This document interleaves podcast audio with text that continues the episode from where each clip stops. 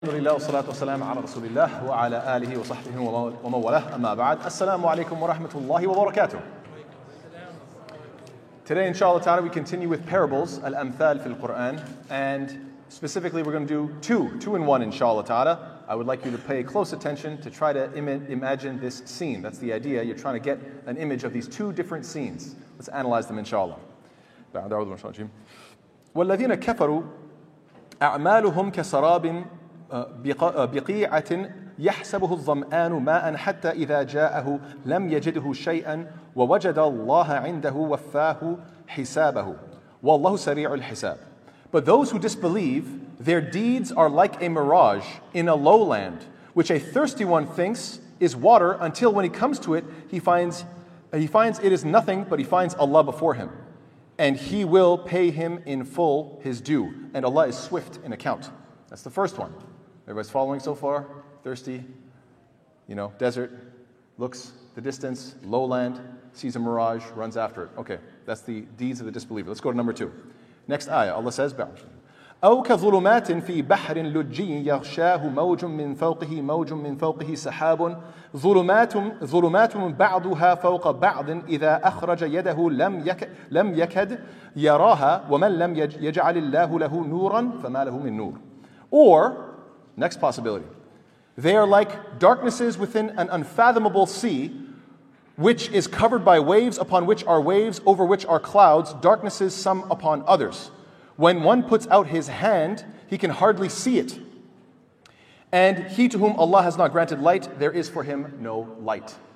So, what do we notice about these two ayat, these two pictures? Well, there seems to be a pretty consistent theme here going on between light and water. I'm going to assume that everybody here is paying enough attention to notice that the first one, there was an extreme light. In fact, a false light, and no water. And in the second one, there was nothing but water, extreme water, and no light. I'm, I'm, I'm going to assume everybody caught that much, inshallah. Yes? Maybe? Everybody's like, uh, not really. so please, pay attention to Quran. Okay, good stuff. So, now, if you pay even more attention, inshallah ta'ala, what do you find? You find that if you go just a few ayat before this, and a few ayat after this. Subhanallah, they seem to be surrounded. This is in Surah Nur, by the way, ayat 39 and 40. And if you just go a few ayat before, you get 35, and a few ayat after, you get 45. Allah Ta'ala gives us two statements about both light and water. And I think, inshallah ta'ala, they're going to help us contextualize what's going on here in this parable. Allah says, Allahu nuru samawati wal ard. Allah is the light of the heavens and the earth. So light seems to be some sort of spiritual pursuit. And furthermore, Allah says in ayah number 45, والله خلق كل دابة من ماء فمنهم من يمشي على بطنه ومنهم من يمشي على رجلين ومنهم من يمشي على أربع اللَّهُ تَعَالَى has created every living thing from water. And there are those who move on and slither on their bellies, and some who walk on two legs, and one who walk, someone who walk on four legs. So, what are we getting the picture here of? Wallahu alam. But it seems to be the case that light is representing the pursuit of the afterlife, the divine, spirituality, etc., the akhirah. Whereas water is representing what? This dunya, Every living thing on this dunya, even the little animals, those that crawl, those that slither, all of them, they are all made of water, representing this dunya, the worldly pleasures. So, what are we supposed to be as believers? We're supposed to be balanced between the two. We're supposed to follow the correct light, and we're supposed to live in the world, but not be of the world. This is the common expression, which means what? Be moderate in your approach towards dunya, right? Like a plant, you give a little bit of water, it grows. You give too much, you drown it, right? So we're supposed to be moderate. Good. Now that we have a little bit of background, what are these two scenes describing? Wallahu ta'ala a'lam bisawab, but it seems to be, in the first case, there is an extreme light, a false light with no water. What is that representing? The first scene is a disbeliever pursuing a false religion, false logic, a false light, hence a mirage. And after all of their effort, what do they find? They find they've been led down to a lowland. This lowland, they've been taken down into this lowland, following, pursuing this mirage, this fake light and there is no water at the end. Meaning what? After they've reached the depth of practicing all of these rituals, they realize it was all just a lie. It could be the case that they die. And what? They won't find their paradise oasis at the end waiting for them. In fact, instead, they'll just be stuck in the burning hot desert, yani hellfire. May Allah Ta'ala protect us. And in the second scene, what do we have? We have the opposite scenario no light, just water. What is this implying?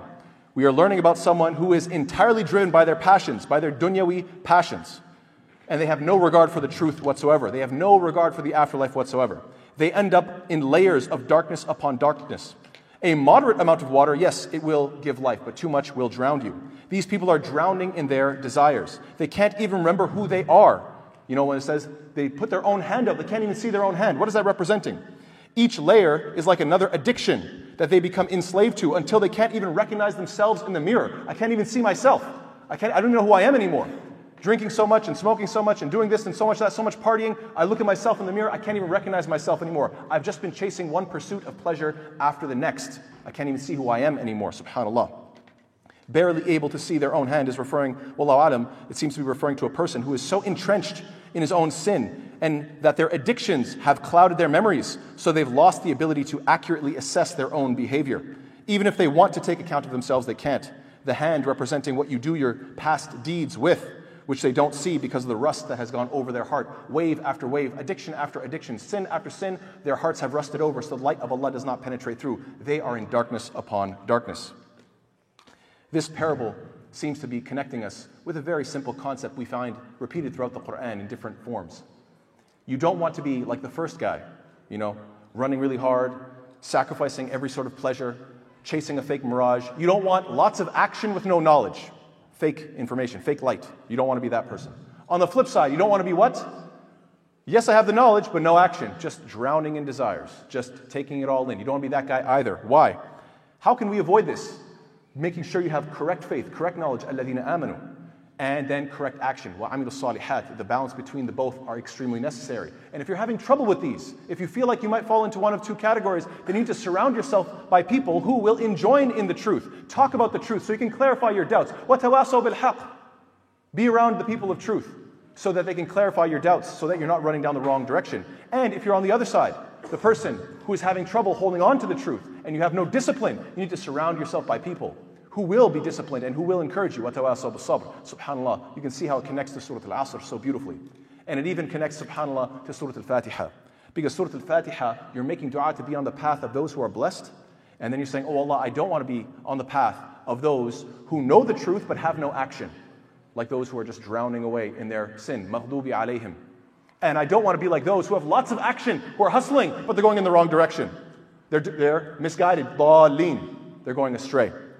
So may Allah Ta'ala protect us from being stranded in the desert. May Allah Ta'ala protect us from false light or extremes in our practice of what uh, following the light, in any sort of extremes or sort of falsehood, i.e., any false claims of righteousness, false claims of religion and extremism. And of course, may Allah Ta'ala protect us from drowning in a sea of desires. May Allah protect us from abandoning the truth and drowning in materialism and dunyawi pursuits. Ameen Rabbil Alameen. Wassalamu alaikum wa rahmatullahi ta'ala wa barakatuh.